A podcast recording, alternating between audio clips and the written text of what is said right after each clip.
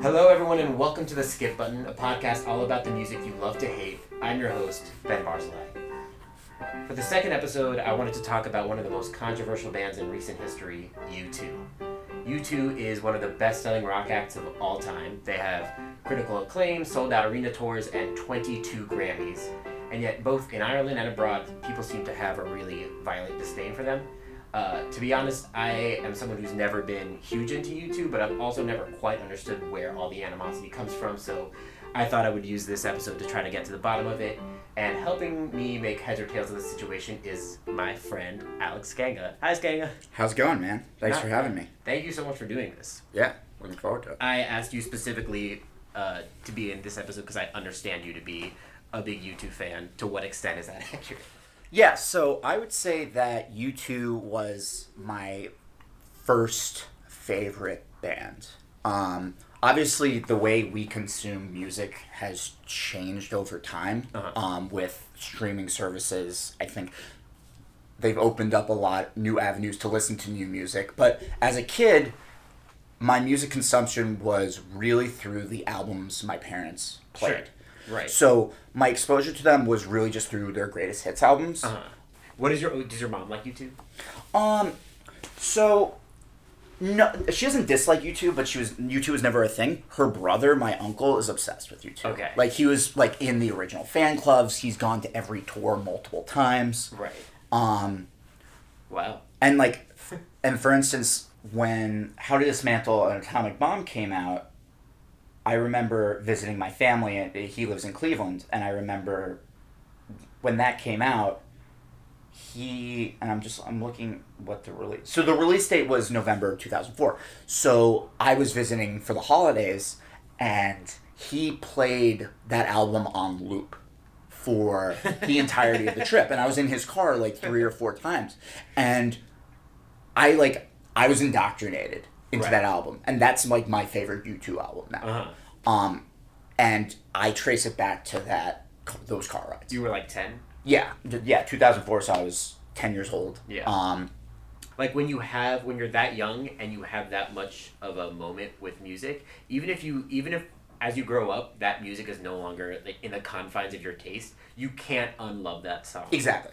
Like it, it's just it's there with me forever. Right. Do you it, do you ever feel like you have like a cross to bear being a U2 fan? Or do you, do people like roll their eyes at you if you bring that up? No, I mean, so th- there is a funny story where when I was in like I was in middle school and it was it was actually with some of the people who were on your first episode, the first episode of your Name podcast. AJ. I, I remember with AJ. No, I remember with AJ, and I think it was like. I remember. I remember AJ specifically giving me shit about this. Other people did too, but like I don't want to pull them in if they weren't part of this. But there's there's this song on the greatest hits 1990 to 2000 called "The Hands That Built America," Uh-huh.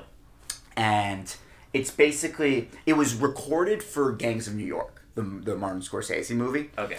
Um, I genuinely thought you meant like fur gangs in New York. yeah, yeah, Uh, that that that too. Could Yes, be on brand for Bono. I I yeah.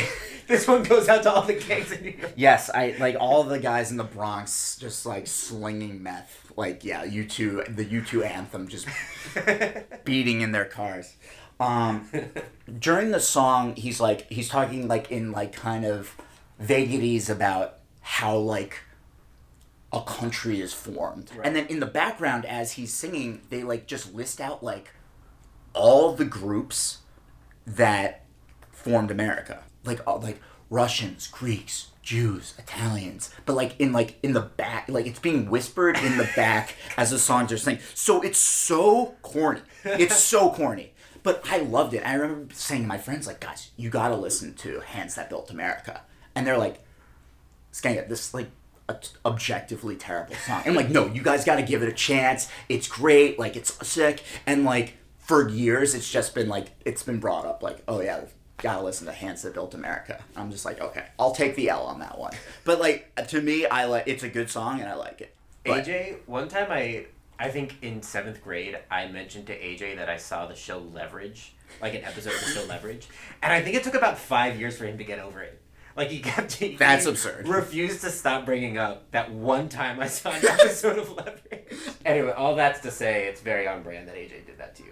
Um, Yeah, what a jerk. that was like a great U two love fest, but the fact is, there are a lot of people that fucking hate U two. Yeah, absolutely. Um, and so I, so I was doing research on like there's a bunch of articles about why people um, why people hate this band, and a lot of them were written by journalists and critics. Um, but my fucking favorite article uh, was written by a guy named Court Funk, and it's this. I mean, you can look at it. It's the most bootleg website in the entire world. That's like an original blog. Oh yeah, this was like in the late '90s, and this so this was like It's got no formatting. It's just a white background with Times New Roman font. And the headline in bold is Newsflash, U two sucks. and so I found this. I found this. pa- There were so many amazingly written, coherent think pieces about why U two sucks, but none of them were as useful to me as this blog. So I wanna I'm excited to hear it. Lay it on me. newsflash: U two sucks. Okay, posers, listen up. U2 is the worst thing to happen to rock music since disco. They are the most overrated group since the Beatles. Here are some of the many reasons why. So he's he's coming in so strong. His first point is they are derivative. This so-called quote constantly evolving band hasn't played an original note in years. Joshua Tree in this economy, he doesn't say that. Joshua Tree, pretentious musicians playing bloated music with overbearing messages and religious metaphors. Can you say Pink Floyd? Achtung Baby and Zooropa, lots of computers and industrial noise. Sounds like Nine Inch Nails to me, who were doing it long before U two even tried. Rattle and Hum, just gets more and more angry. A blues album by a bunch of whiny Irish guys? I don't think so. You'd have to resurrect Robert Johnson in order to get me to even consider listening to The Edge try his feeble hands at the blues. While all these albums may be the first time any U2 fans have heard this type of music, it was certainly being produced long before Bono pulled his head out of his ass to discover it. So that's point one. That's the first bullet Yeah. point. Well, I mean, listen, he didn't hold back. I just love how all of his critiques were phrased as questions. Joshua Tree? Are you shitting me? How dare you? the second the second bullet point is they're pretentious. If you want to give me a message, just say it. Otherwise, let's let music be music and not some crappy political statement of the month. If I want politics, I'll pick up a newspaper. When I want music, I buy an album. Music first, message second, guys. Think about it. And I do like how he said think about it at the end as if he just like dropped the mic. Um, my these next two points are the funniest fucking thing to me. So around the time that Court Funk wrote this, they released the album Pop, which was like a very people Not did- well received. Did not like that album, and it was sort of their like we're gonna start doing electronic music. We're gonna start experimenting with like the sounds of the future. Um, and they had I mean, they said, and then they said they put it in the title, like that they were they were trying to catch up to the times Right. with that song, Exactly. that album. and one of the songs on there was discotheque i think that was like the lead single and in the music video they they dress up like the village people and they sort of left it up to the fans to decide if they were making fun of village people or embracing their music. Um, and i'm saying i'm giving you all this context because court funk doesn't when he says the village people weren't cool in the 70s they weren't even cool when they started to make a comeback a couple years ago and they certainly aren't cool now. And then the next bullet point is, and because I can't tell whether they're serious or not, jokes about the village people were not funny in the 70s. Jokes about the village people were not funny a couple years ago, and they certainly aren't funny now. And so what I like about this is Court Funk is brave enough to admit, I don't know what the point of this song is, but I vehemently disagree with it. The next point is they just plain suck. So it just seems like that you could have just written that instead of this manifesto. Yeah, I It's mean, just like, like, just like and getting to one of the points, like Bono can't sing. Like, yeah, I, that's fair. Do- Like, do you like, think that? I like, I like his voice in the context of the music, but that's not a strength of the band. Right. Um, and I- and I think that's been acknowledged to a certain degree. But Bono to me, I I'm kind of like intrigued by Bono as a singer because there are songs of his where he he has this like soaring voice. He is like very sonorous. Like it's he can he can really hit notes in like a very beautiful, almost like violin like way, and then other songs where he's like singing like Bob Dylan, Yeah. where in a part of me is like impressed that he has that kind of range where he can sort of sing a melody very truly and it can be very um, like melodious and and poignant and then other times that he's kind of just like all over the map and i it is impressive how he can kind of like choose when to be one and when to be the other you know what i mean Yeah. so I think there is, even though there are people who probably hate the fact that he is constantly warbling or going back and forth between how he wants to sing, I think there is like a skill set to be that versatile and to like use different parts of your range in order to get whatever point you want to get across. Yeah, and I think the band has tried to be many things across many different albums, Right. and his singing style is one of the main reflections of that. Yeah, but I kind of want to just go back bullet by bullet point and talk about each point. So the first point is that they're derivative. And the argument for them being derivative is that they do have so many different phases in their career from being sort of straight ahead rock to blues to pop when they released their like techno album. Um, so this was something that came up a lot in my research was the idea that they weren't trying to be the best band, they were trying to be everybody's favorite band. And their way of doing that was by just making as as many different kinds of music as possible. And I think the question at hand is to what extent is that trend chasing and to what extent is that just someone being incredibly inspired by all these different things and wanting to experiment with it and how do you how do you parse which is which Um, U2's been pretty transparent Yeah. about what they were trying to do. Um, in some ways, you the only per, the only people in the world who are gonna know what their end goal was, either capitalizing on potential commercial value Right. of chasing a trend or being inspired. Ultimately, only the band knows that. Um, Right. Which is not to shut down the, the discussion, but No, it's, I hear what you're saying. It's all hypothetical in a way. right U2 when they came out with Rattle and Hum was very transparent that they wanted to do a blues, Yeah. rock and roll type American, American South, American West right album, and that's what they went for. right Um, some of it was good, some of it didn't work. Right. And if you look at and if you look at the critics' response to it, it was very split down the middle. Half were like, "This is awesome," and Yeah. the other half, half were like, "This sucks." Um, and I think that part comes down to just individual taste at that Yeah. point. Rattle and Hum and Pop are two that stand out to me as like really kind of trend chasing. But like, I'm willing to forgive a band for doing that. But Yeah. again, that's coming as a fan's perspective. Yeah. Like I understand like if you want to key in on, for instance, those two albums as like a reason why they suck. Like I I respect that. Yeah. But I mean like something like Joshua Tree like. I, I disagree with the sentiment that that's derivative. yeah i agree Um, with that I think it's impossible in some ways for music not to be derivative.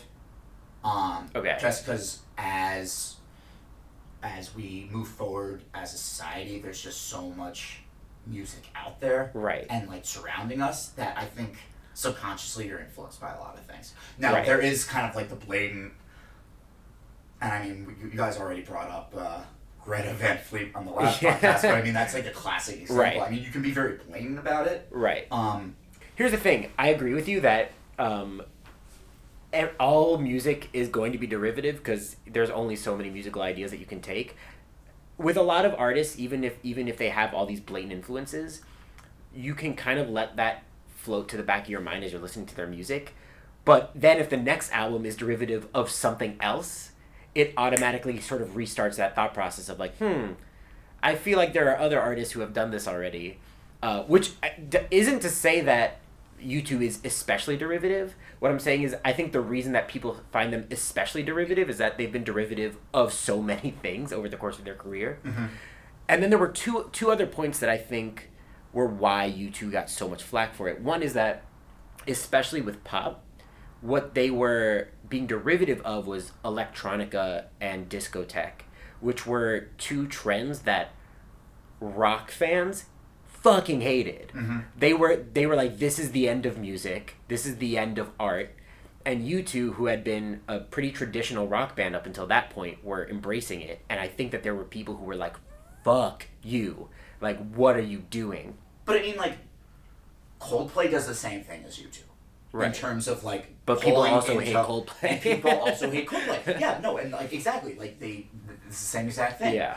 And I think it's a to be really good at a certain sound and to be able to find influences from everywhere, I think are two very distinct skill sets.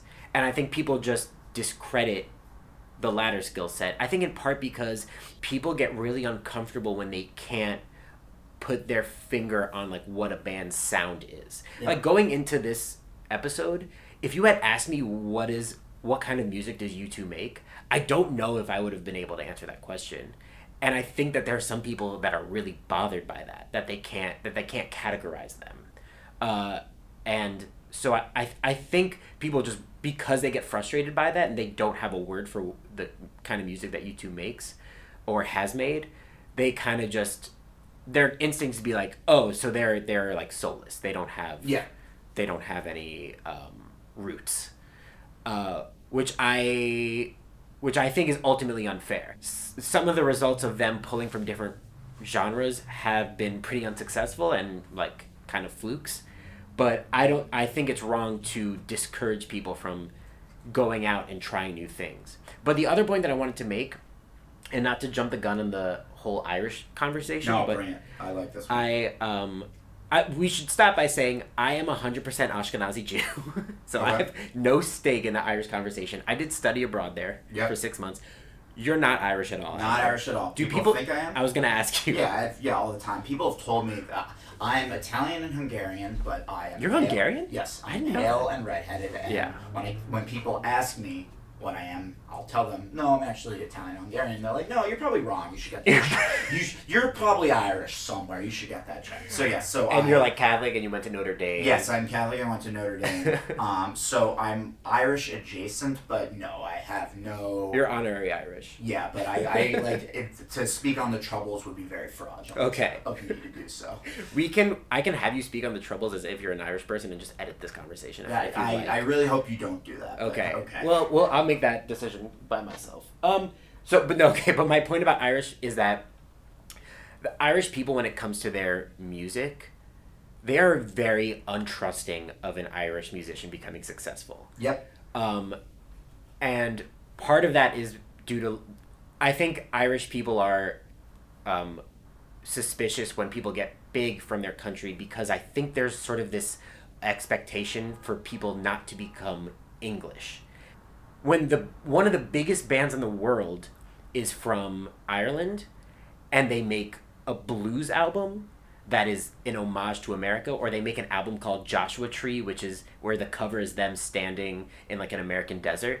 I think Irish people consciously or subconsciously feel a way about it where it's like why are you pretending to be american why are you pretending to be english why can't you just be irish and i don't think it's true that u2 is pretending to be not irish i actually think historically they've sort of worn the irish flag pretty proudly whether or not all that's legitimate i think is a big reason why irish people are are not huge fans um, so I want to move on to the second point that Court Funk made. By the way, Court Funk, if you listen to this, can you DM me? I want to meet you so bad. Um, their second point is that they're pretentious, and this is sort of something. I feel like this is if there if anybody has one criticism about U two, it's this. It's Bono, who is this, uh, who is constantly bloviating about all these different charities and different issues, and it does. When I was reading all of this hate about Bono, it does make me uncomfortable how much people hate him for being charitable. I don't know what to make of it except that I think people, when you're that rich and you're that successful, and the clothes you wear are that nice, and the people you hang out with are so influential, I think for some reason people think that being charitable on top of all of that is like pandering. It is it is it is an expression of survivor uh, survivor's guilt rather than actually caring about humanity when when I say Bono is pretentious, are there certain like characteristics of him that like immediately jump to mind?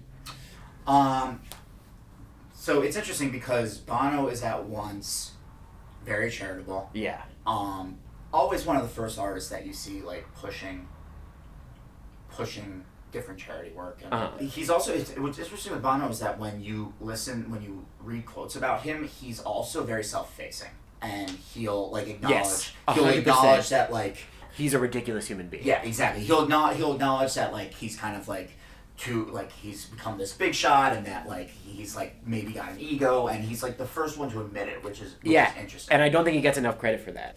it comes back to it goes back to like when you were in elementary school and there was that kid or I mean like applying to colleges is better. But Uh-huh. when the kid like, I was gonna say who in elementary school was like so pretentious. I don't, I don't really have like anyone off the top of my head, but AJ. like, but every like, no, Fuck I, you, I AJ. You went to elementary school with AJ. I That's did true. Not. But when everyone's applying for colleges, they're trying to get all their extracurriculars together, and they're like, you're, you're listing them out, and you're trying to make yourself look good. And there's that kid that like legitimately like they built like a pathway for disabled people, and they raised money for cancer, and they did seven other things and you're like, A, how did you have the time to do that? But B, it's like, wow, you think you're the bomb, you like you think you're the greatest thing to walk on the earth. But it's really just our own insecurity being projected on right, people person. think It's that like- they're just doing it so they can get into college. yeah, exactly. And it's like, no, I mean, they're like, they're a good person, and you just didn't do as much, and you don't Right. feel as well. So the the way to connect that to U two is that like I don't think anyone solely hates U two because of their charity work.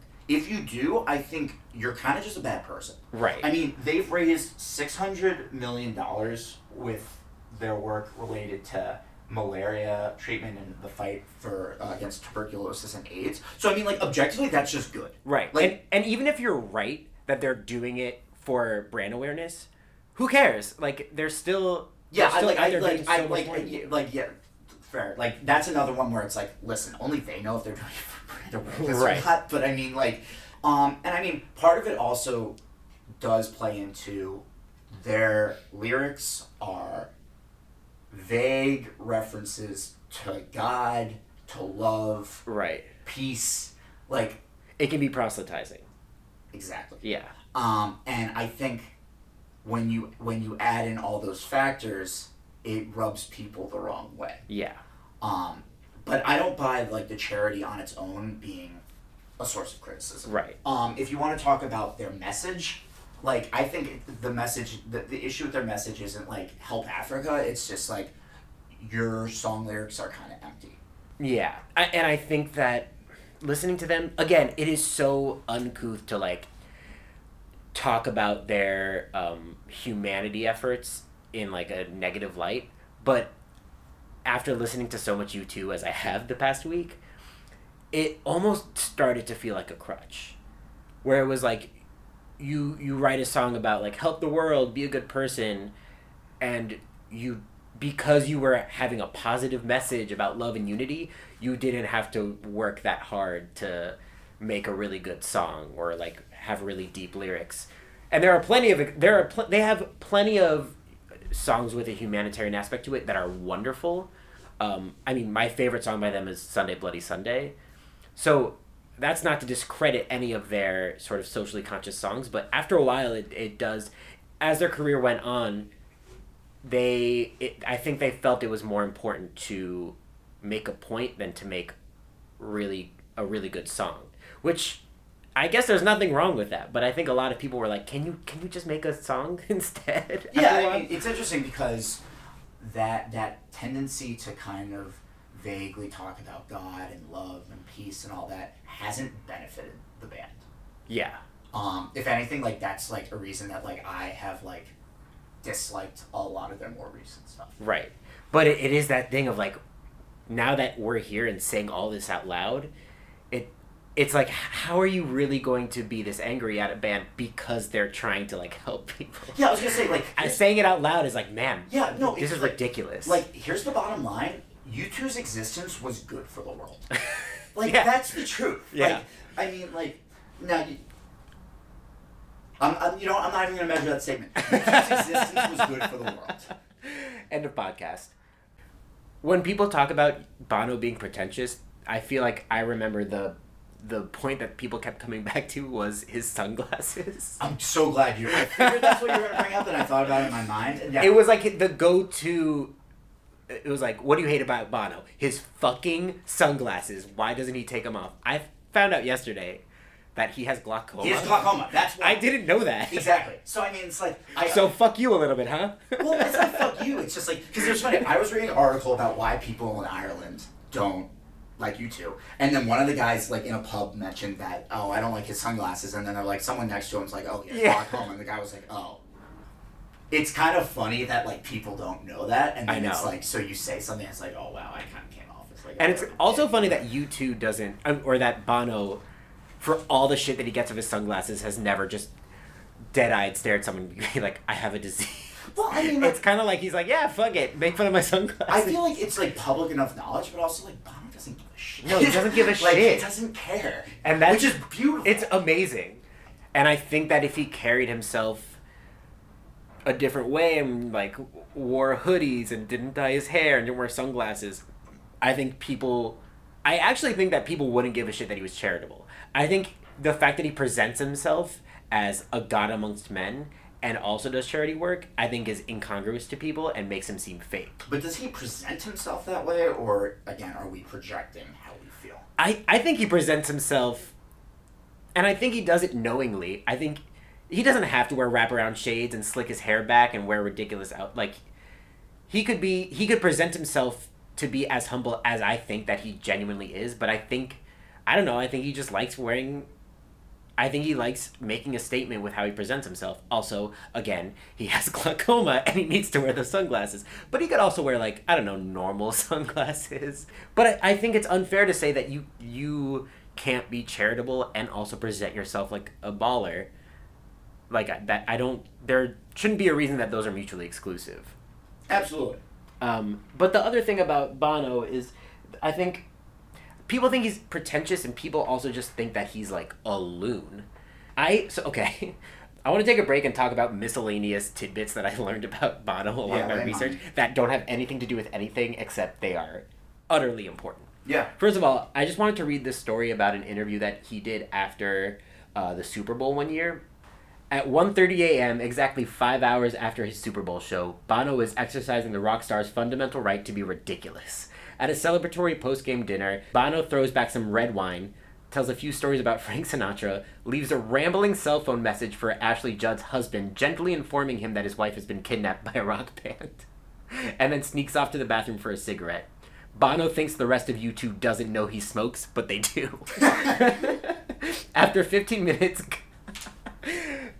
after 15 minutes, guitarist The Edge, who adopts a kind, paternalistic role towards his childhood friend and bandmate, glances towards the bathroom and says nervously, Bono's allergic to red wine. Sure enough, Bono has passed out on the bathroom floor. U2's deputy manager Sheila Roche is unconcerned, continues to sip her drink, and says, He's probably just taking a nap. He's an excellent napper. I mean, listen, that just It sounds is like so- a fun night out. It is so cute to me how the Edge is just like nervously like I think someone should check on Bono because he's allergic to red wine, but didn't say anything to him before he started drinking the red wine. It's funny because Bono is like the face of U2, but he's not. He's not. He's not the, for lack of a better term, the alpha of U2. Um, Adam Clayton, the bassist who dated Naomi Campbell, is on record as saying if Bono left the band, U two would stay together. If I left the band, they would not. Woo! Like he's the guy behind Talk it. your shit, Clayton. like I think it's it's and I'm gonna compare them to Coldplay again, where Chris Martin is out in front and center, and the rest of the bandmates are like fine, not getting the glam, not, not getting the shine. Right. It's the same thing with you. It's the same thing with U two. Bono's just taken the entire spotlight. Yeah. Uh, and like that's like that that for them comes with the gig of being one of the most popular rock bands in the world. But I also think the Edge is, the, is one of the few guitarists in a band whose name I know. Is it because it's the Edge? Well, I, pr- probably. Because I mean, it's a sick name. Do you think that's the only reason that people know who the guitarist of U2 is? Is because he goes by the Edge? I I I wonder. I mean, like like, do you know an, a name of another Coldplay member besides Chris Martin? I, I do know the Cold. You're probably the wrong person to World ask. champion Jonny Buckland. Okay, and- I I really regret asking that Yeah, question. um, do you know how Bono and the Edge got their names? um I did at one point, but I don't off the top of my head. So what I read was Bono and the Edge were friends in high school who met because they both joined Lypton Village, which was quote a surrealist street gang. What the fuck is a surrealist street gang? It sounds I like- I spent literally half an hour googling that phrase to see if anything could come up. What the fuck is a surrealist street gang? I have no idea. I just, I don't know Ireland in the seventies, man. It just, it just, it did things different. They were just staring at Salvador Streets Dali paintings. if anybody listens to this and knows what that means, please DM me because it drives me insane. You know what? When I said that I used to know how they got their names, That didn't I ring a bell? I lied.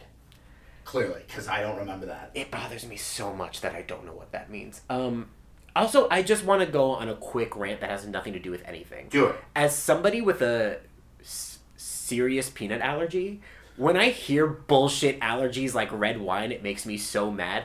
Because, especially this one, because if you drank too much red wine and then passed out in a bathroom, that's not an allergy. You just drank too much. That's Yeah, I was gonna say. it pisses me off so much. You can't pass out from drinking too much red wine and say you have a red wine. There are people that are like that will say like I'm allergic to beer and then they just get really sick when they drink beer. But yeah, you're right. Like especially like you're the king of allergies, so Oh, like th- oh, stop. no, I mean listen, I'm you blushing. credit where credit's due. I'm Um, really good at being allergic to food. It it just it's so cute to It sounds like you hate U2, based on that anecdote. Which is how a lot of hatred forms, if you think about it. Random a- anecdotes that rub people the wrong way, and then they find justifications after the fact for why they hate their music. if you are listening to this show and you're somebody who walks around saying you're like allergic to corn because sometimes you get a headache, Fuck off. I don't care if you're Bono. you're an asshole. Um, so yeah, I just had to read that story. It's just so cute to me how his team just were kind of like, oh, he's okay. He just he just ha- has a little bit of allergy. night. He's a big. He's an excellent napper. it does sound like oh, he just needed a big boy nap. I feel like But you have to be a nap. Uh, you have to be a excellent napper to be on tour. Oh fuck yeah! You just You to got to be able to get so good at I'm naps. a terrible napper, so I couldn't be on tour. But I would. There's an argument to be made that if you just passed out in the bathroom, you're a really bad napper. if you were a good napper, you probably would have planned that out a little bit. Yeah, I mean a tasteless napper for sure.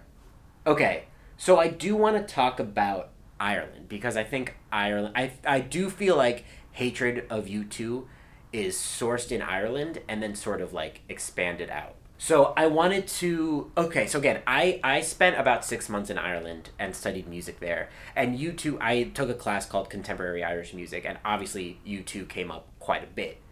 Um and part of part of people's issue with U2 is is what I mentioned earlier, which is this idea of if you get too big, all of a sudden you're English. You're like a traitor to you're a traitor to the Irish cause.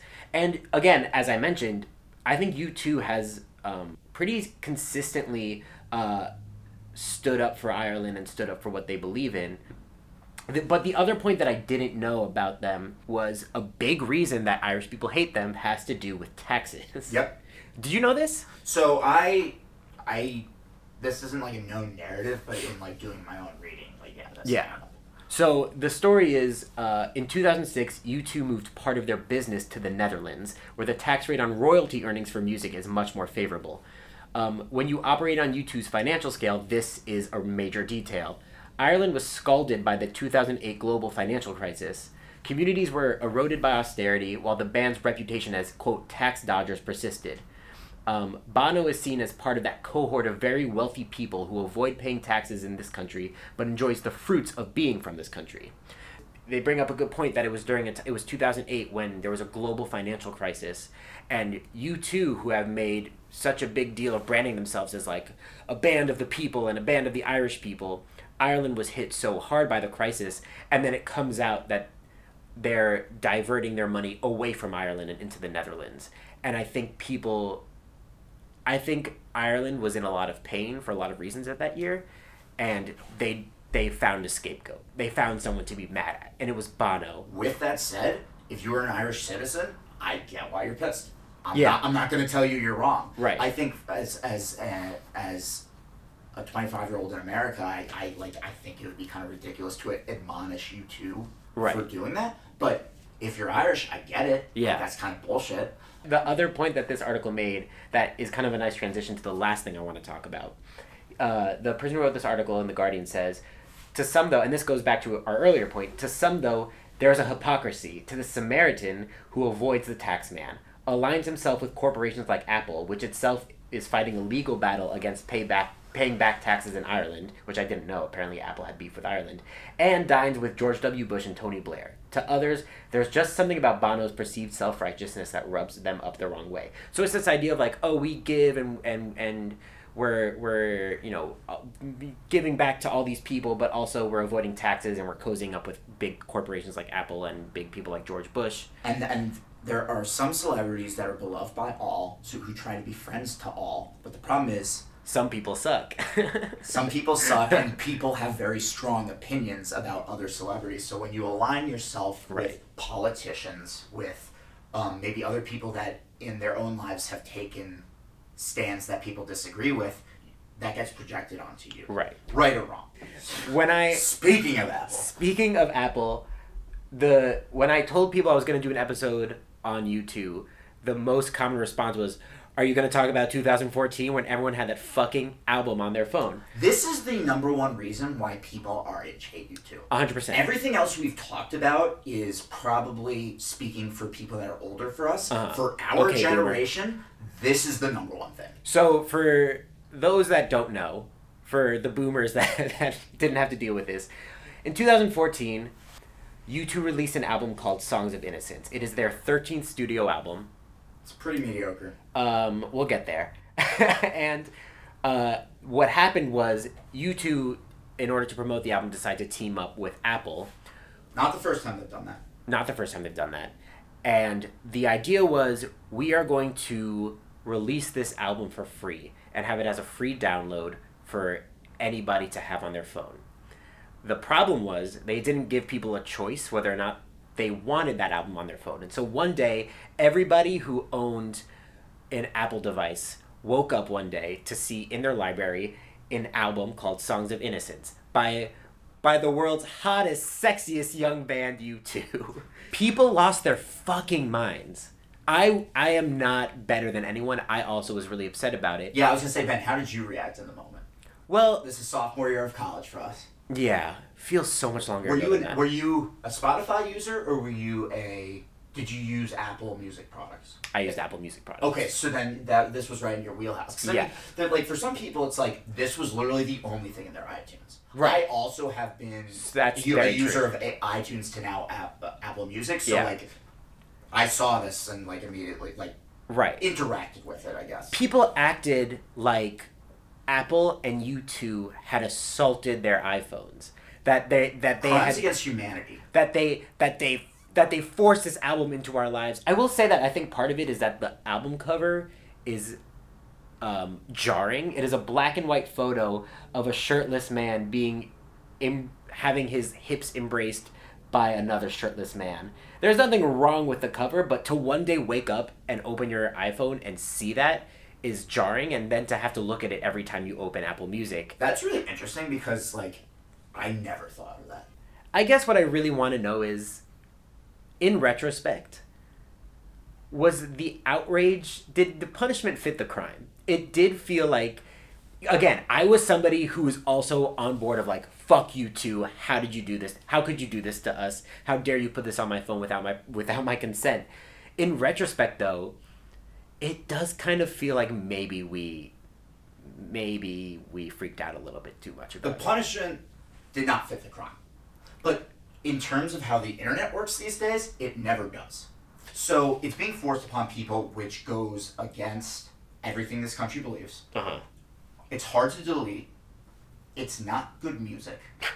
And I don't know that we were thinking about this at the time, but I was thinking about it after the fact. This is kind of like one of the first privacy issues with technology Huh. in some ways, like this album being downloaded onto our phones without our choice was like the first incident of like these technology co- companies control our devices Right. in ways that we're not actually comfortable with. You're with. saying that like sub at least subconsciously people were like, I don't like the idea that something that I own is being altered by a third party company somewhere I, in the I think that's part of the reason why they reacted so strongly. Yeah. Then I mean, like social media amplifies it, and everyone Oh, just shits on it right. because it's fun to shit on. Right. I mean, listen, like it's fun to make fun of things. Right. And like to see memes and like just to laugh about it and clown on people. I mean like even as a U2 fan, I was like I wasn't defending them. I was like, yeah, that was kind of stupid. Right. I mean like for them as a band, it's the type of thing where it's just like you just gotta like move on and take the L. Like they they eventually said, hey, our bad. Like Right.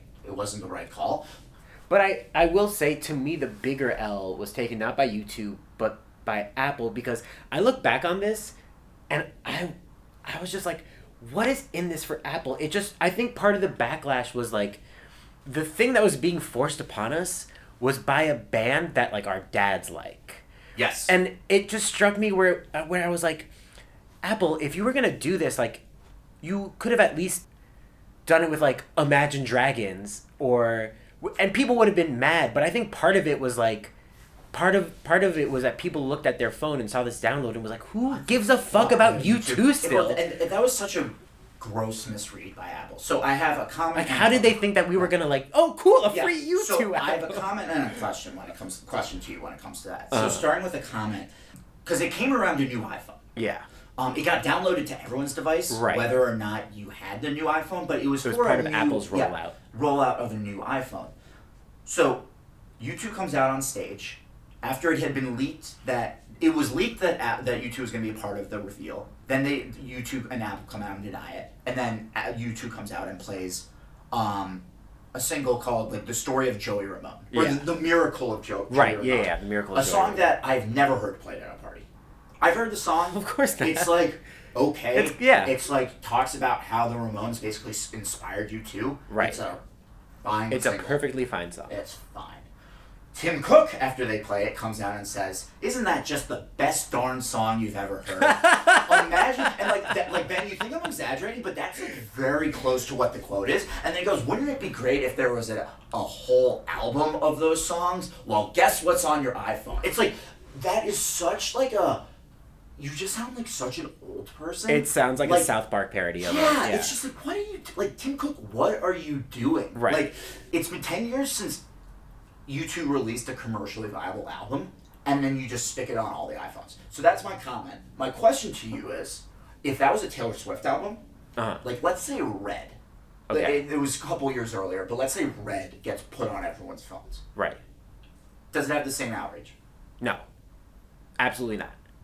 But Apple is trying to go back Yeah. to the well because they they released the first thing they did with U2 was release a U2 U2 iPod, which my uncle had. Was- it Shouts was- out to your it was, uncle. It was a it, it was like a it was like an original iPod. I don't know about this. It was black with a red pinwheel, well, a scroll wheel. okay. It looked it looked pretty cool, and then it gave you a coupon to, that was basically you got the U2 One singles album Okay. for free. So it's like which is basically their entire discography, and it came out like I was like I did 2008. not know yeah. about this. So and then it had and it had the band's signatures on the back. So that was the first one, and then the other one was Apple used U2 when they launched iTunes.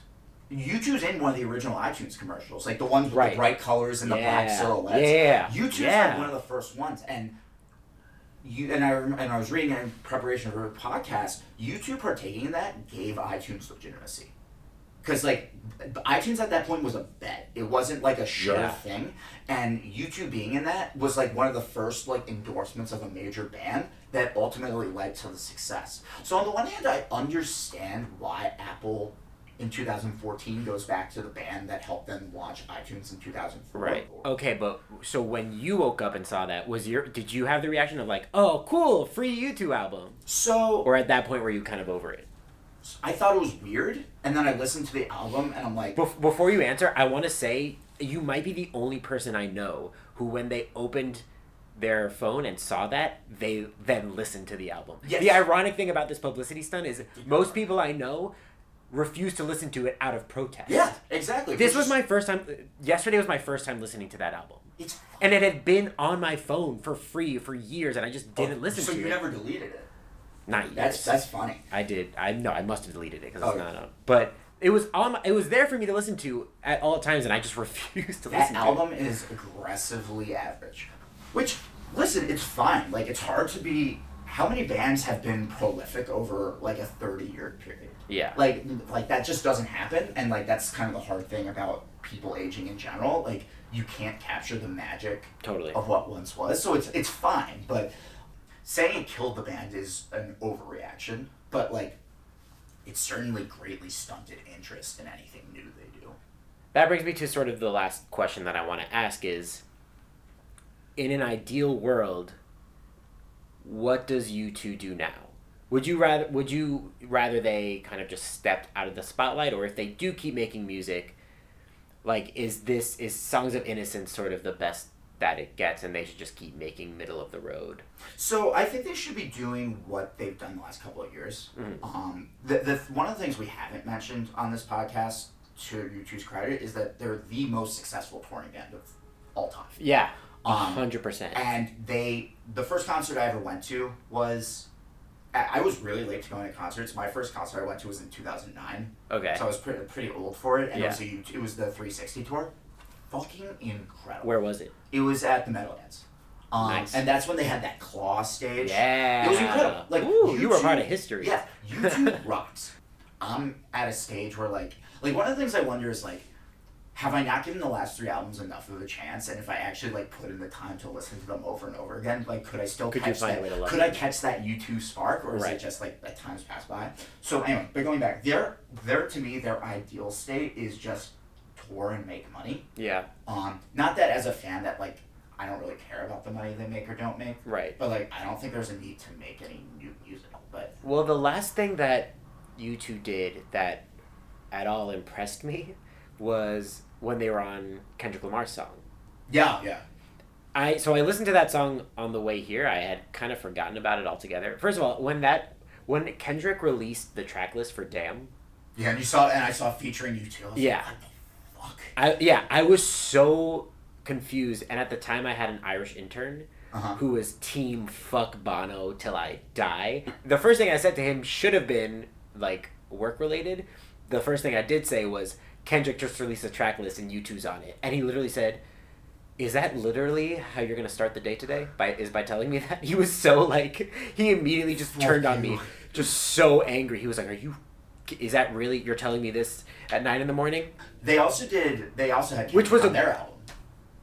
It went both ways. They did? Yes. How did I not know that? Yeah, check it. I'll have to listen to that. Um, but I I did find that I mean it was literally only like two lines of music, but it was so haunting and poignant. And it also kind of struck me that Kendrick Lamar oof, this is going to get me in trouble. Do it. Kendrick Lamar operates in a similar way that U2 operated in their in their prime, at their most beloved. This sort of like very contemporary, very authentic way of flirting with mainstream music while still remaining socially conscious. Mm-hmm. That just like U2, Kendrick has has has been lampooned for being like the quote unquote woke rapper, where like every song has to has to be about you know some socially conscious topic. After I got over the initial shock of seeing U2 on the track list, there was a moment, especially when I heard the song, where I was like, these these Bono and Kendrick Lamar do sort of operate on the same wavelength. There is something very sensible about this. And I guess what I'm saying is I would I would love to see a U2 and Kendrick Lamar album.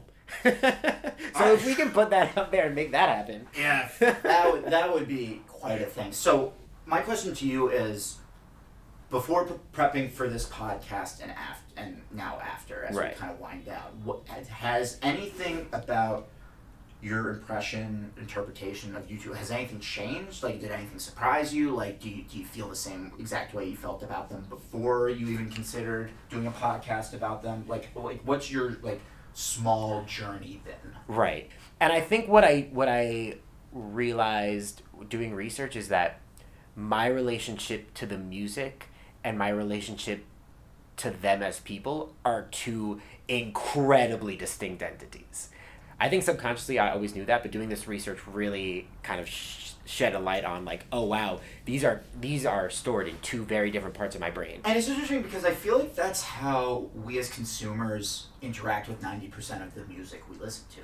But I, and to your point, I was you know you mentioned Taylor Swift, and I was thinking like, for whatever reason, and for better or for worse, the way that she is perceived as a person is inextricable from the way people perceive her music. Yeah. People Because she's well, and she's involved so much of her personal life into Absolutely. her music, yeah, that's a for that's- better or worse. Yeah, and that that is a big part of it.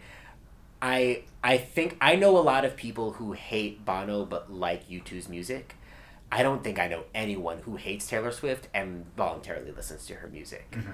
Um, Well, because when you look at U2's music, so Achtung Baby is considered Achtung Baby. The band almost broke up making. yeah, They like they very they came to the edge of breaking up as a band and very fun. so sorry. Um, no, it's fine. And what came out was one of their best albums. Yeah. And one of the best albums of I think 1990 or whatever. And it's considered one of their most personal albums. Oh my god, I forgot to I forgot to ask you this question. Yeah, wait on me. Do you know how I know how I found out that you're a big U2 fan? How? Um, when we were in junior year of high school, we took like international relations or something. Yeah. I can't remember the name of the teacher. She was the A school teacher. Oh, senior year. Oh, Oh, maybe se- senior. Yeah, year. yeah, yeah, yeah. Um, it was second semester senior year. It was like springtime. That explains a lot because I was checked the fuck out. Uh, and we, I don't remember what the project Pam, was. our teacher. It was Pam. Shout yeah. out Pam. And we had to. I don't remember what the project was, but we did a project on U2 song one. Mhm. Do you remember this? Um, And you were so excited to be doing a U2 project. And I remember, I don't remember what I said. I asked you, I was like, are you sure that those are the lyrics? Or like, I, oh, I was like positive. I questioned a statement that you had made about the song or about the band. And you like turned your head towards me and you said, I'm the biggest U2 fan ever. I'm right. and I was like, oh, That's okay. so. That's like, I, like I believe that story, but it's just it's kind of funny like hearing, because yeah, like in high school was probably like my peak U2 fandom, and I've definitely like gone back down the other side of the hill since then. Where, Right. like I'm just like I will always love U2 because of my 12 year old self, but like so much about the band, like, or there's pieces of information that I've forgotten. One's a great song. One's a great song. Great song. I feel like I have a warped sense of what their hits are and not because like I was always listening to their albums, so like I never consumed U two through the public. Hmm. Like I've I listened to U two because of my dad and my uncle, and then I already I always thought sought them out before the public consciousness filtered out what was like good or not good. Right. But that's that's huge. Mhm. Like that's I mean ideally that's I that's how every band would hope to be listened to.